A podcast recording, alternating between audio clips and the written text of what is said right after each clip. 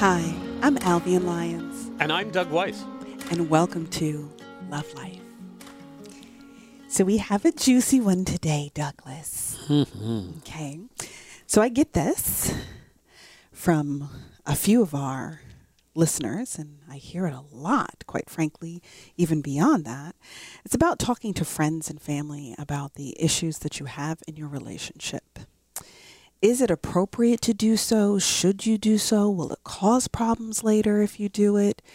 I mean, what if I'm close to them? Can't I just tell them about all the things I'm mad at you about? like, is it, is it is it not okay? What do you really think about that? So, we're asking we're asking that question today on the show. Mm-hmm. Can your friends and family be your counselor? What do you think about that? I don't even need to take a beat to respond to this one. Uh, You know, the answer is categorically no.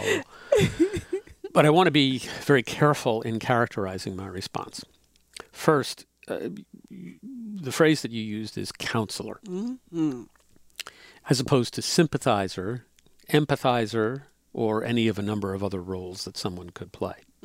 This is not to say that it's inappropriate to confide in other people the things that are on your heart. But to look to them for counsel, for specific advice about what you should do about them, my answer is never, ever do that. And here's why, folks.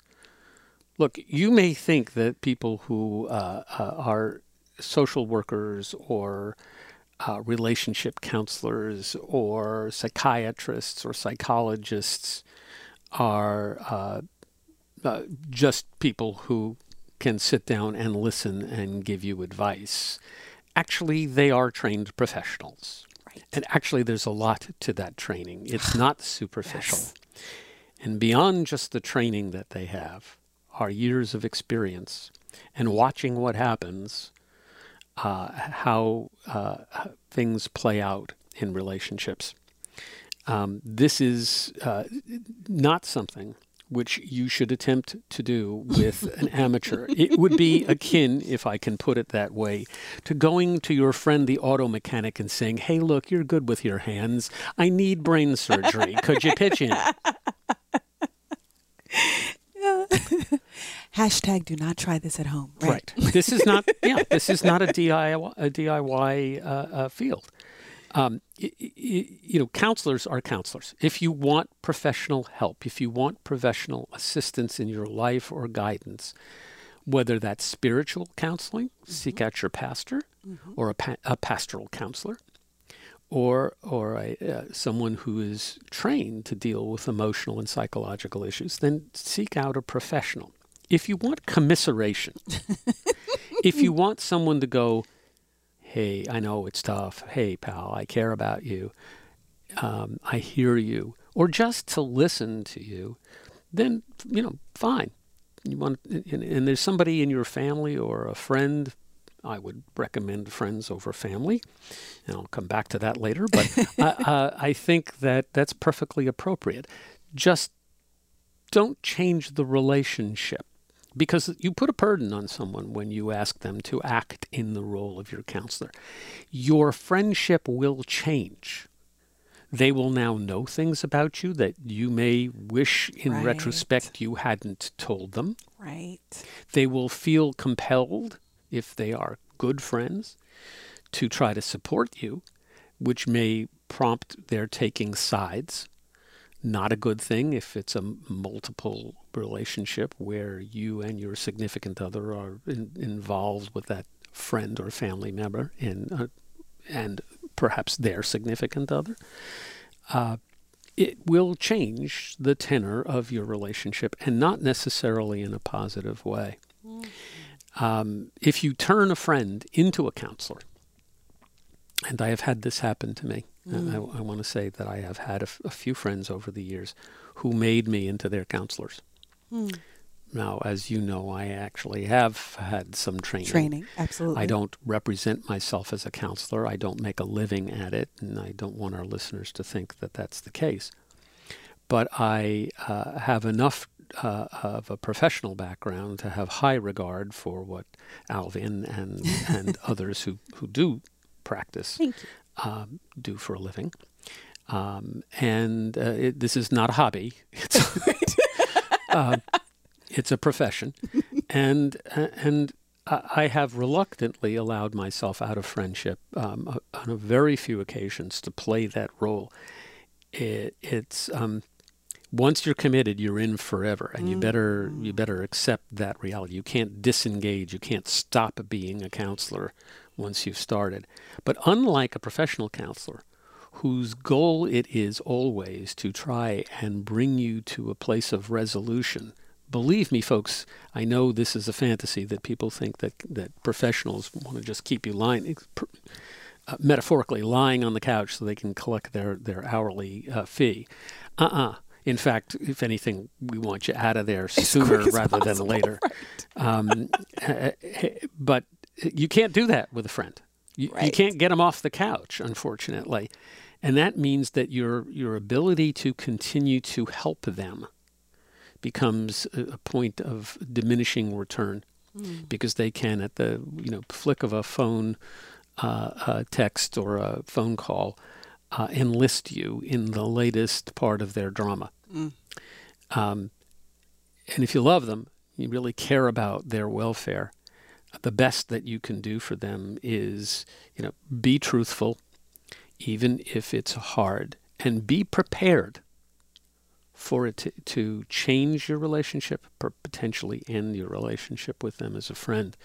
Because if you're doing your job as a counselor, then you have to be committed to doing what is right for them, and that isn't always telling them what they want to hear. So, my dividing line, that was a long winded answer, is you want to be a friend, be a friend. Want to be a family member, be a family member. If you're a counselor and you're trained to do it, be a counselor. But don't mix these roles. They're, it's never going to end in a happy, healthy way.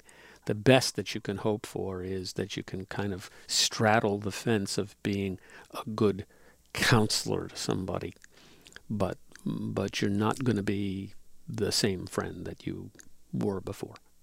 I think I think that it is very muddy water. I think we have to be very careful about those things because one, uh, to a point that you were alluding to in terms of the change that happens in a relationship, it is hard for somebody who loves you to know all of the intimate details of what is going wrong inside of a relationship and not look at the person that you may continue to love and continue to be in relationship with differently. See, if you're going to tell your family or your very, very good friends about the ugliest parts of your relationship, do understand that the best time to tell them is if you're planning to end the relationship. Mm-hmm. If it's really over and you want them to be the accountability partner for why you need to leave him or her alone, great time to tell them because your family is going to be team move on. But if you are planning to stay in that relationship or if you're not even sure whether you want to stay or you want to go, I would be very cautious about telling the people that you love while you're in the midst of sort of the turmoil. And I'm not talking about support as you referenced. I'm not talking about some comforts, you know, just basic comforts, but I'm talking about when you start to get into the kinds of details that typically should happen in a therapeutic environment, a counseling environment, a pastoral environment. When you start to get into some of those things, it is very difficult for people to put that in a box on a shelf far away when the two of you are all excited again and you're all in love with each other again and and if especially if this thing is cyclical people are always waiting for it to fall apart yet again.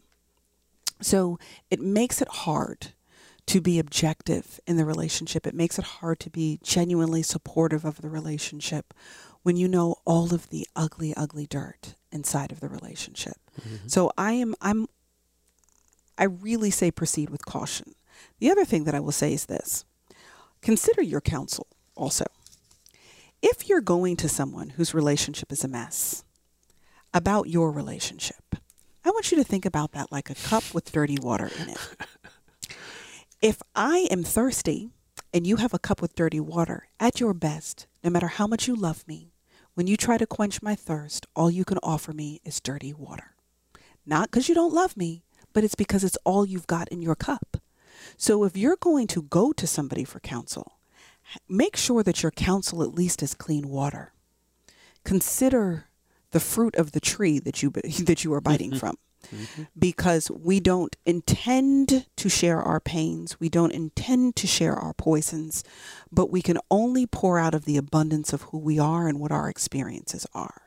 So, part of the reason why professional assistance and support is valuable and should not come with any kind of stigma associated is the fact that those individuals are trained to be separate, apart, and objective, and to only offer what is going to be in the best inter- interest of the individual and the relationship as a whole, and not merely to pour out of the substance of their personal perspective or their personal issues. Yep. That's my thing. You know, I, I have a friend who's a, a pastoral counselor, and I've seen him on a professional basis. Mm. And it's interesting because we we have, uh, in an unstated way, a line of delineation, an absolute line of delineation. We can be friendly outside of our professional relationship. When I saw him, this was in the in the first time in the in the uh, uh, wake of the death of my wife. Right. Um, I was I needed grief counseling, Absolutely. and I turned to him as a grief counselor. Um, and and he was gracious and and willing to do that. But uh, in in the counseling, we were not acting as friends. Mm-hmm. I was his client, mm-hmm. and I understood that, and he understood that, and never the twain shall meet. Shall meet. That exactly. doesn't mean that when when I run into him at church or on the street, that you know I, I we're not friends. We are. Uh, and to deny that would be as wrong as trying to right. bring it into, also. into, right. into the counseling. Yeah, uh, I think that this um, th- this is a, uh, a, a tempting thing to do to turn to people that we know and who know us and who think well of us, um, and and and turn them into our um, our professionals. And I think that's just not um, it's not fair to them. It's not fair to you to do that. Um, you know, lean on them for support, um, sure, Mm-hmm. Um, you know, look to people to to care about you and give you uh, emotional support.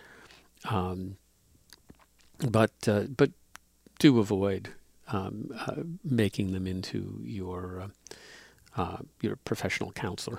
Yeah, let your friends or, or be advice. your friends and your family be your family. Yeah. Let your counselor be your counselor. Indeed.